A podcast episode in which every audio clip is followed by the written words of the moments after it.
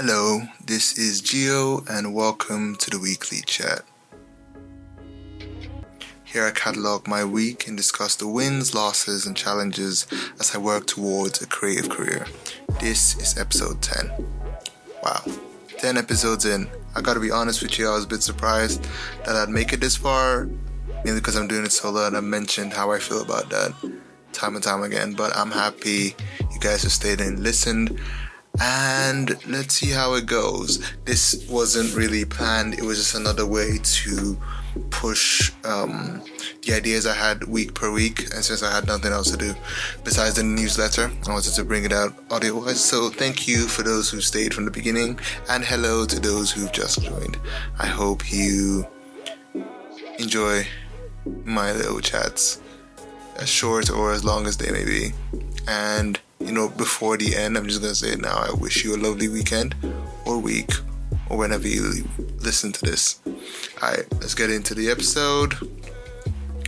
Now, today's episode, it's something that was born uh, just randomly um, uh, from last week, and it's the flow state. So, what is the flow state? I'm sure a lot of you have heard of it, but for those who haven't, it's a psychological and physiological state of peak performance. It's where we feel our best and perform at our best.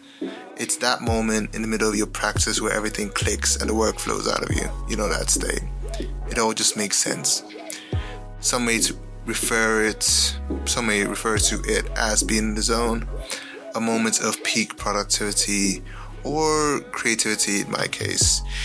In yours, I have no idea. I don't know what you're up to, but something similar. You're zen you're focused in, nothing's gonna disturb you. Why am I bringing it up?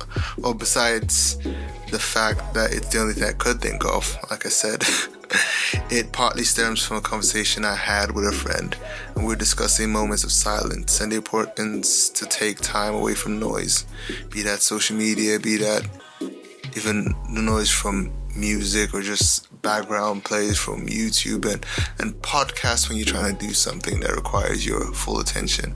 And how that little pause, that little respite led us to moments of flow. Now, I know it's different from everyone, but that's kind of like the birthplace of this whole topic for today. So, you've got a short idea of what the flow state is. Now, where can it be applied?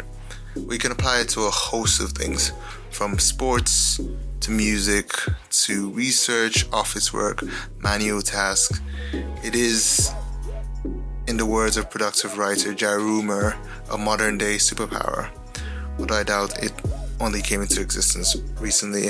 Um, pretty sure it didn't, but now we have a name for it and a term for it. It's a power like any other that can be harnessed to create our best work. And with great power comes an overused cliche. It sounds fantastic, doesn't it? You may be thinking how to enter, how to harness this power. Well, I've read a bunch of articles for, and I'm no scientist, but from what I've read and from what I've experienced personally, I could go through a really short concise summary of what you would need to do and what can what does help me um, get into that state. So some of the most important steps would be avoiding distractions. This would be proactively or yeah, yeah proactively. So either turning off your notifications or just leaving a room where all your distractions are there. So for me that is probably deleting steam um, as a gaming software. Um, there's a lot I need to do. For me, it's easier for me just to leave the room of where all my distractions are. But for you, it could be just be turning off notification on your phone, closing social media and website pages. Um, I know there are a bunch of like website blockers that you can download to your browsers if you work predominantly online. So those could help now that things are opening back up again, if your work can be done remotely, even just a change of scenery could be very helpful. So if you're like me, you could work in a cafe from time to time. Not always, because you know that's gonna pile up. but if you're in such a privileged position, then I don't see why not.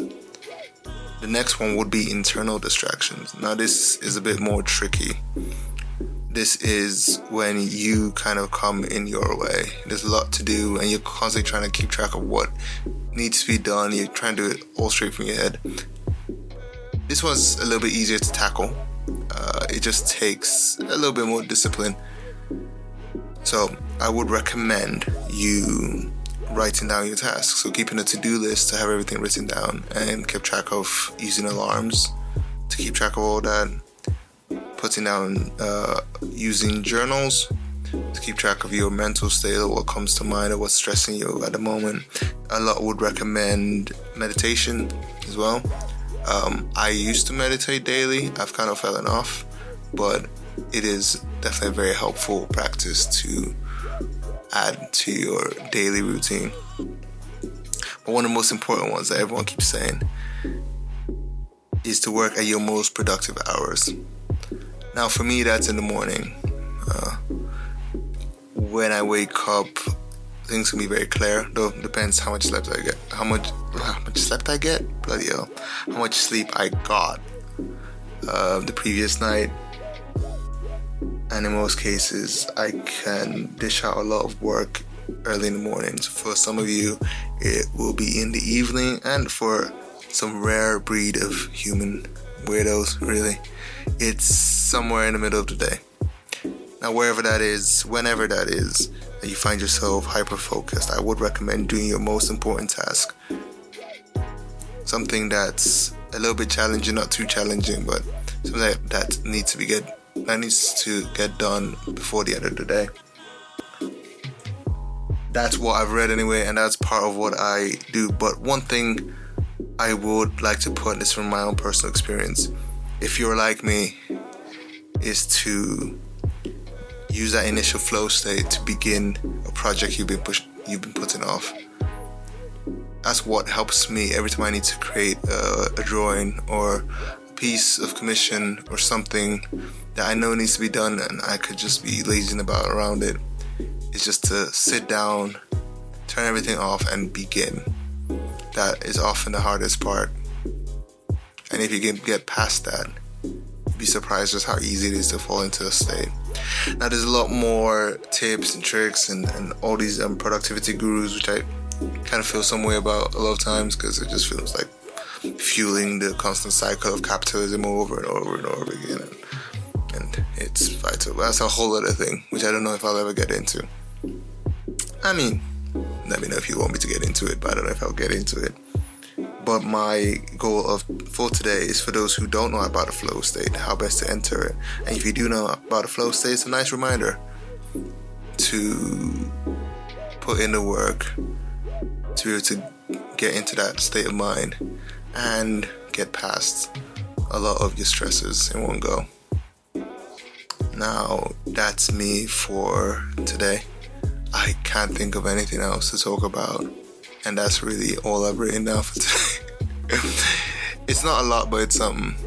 And I hope you guys have a lovely weekend by the time you're listening to this. All right, I'll see you.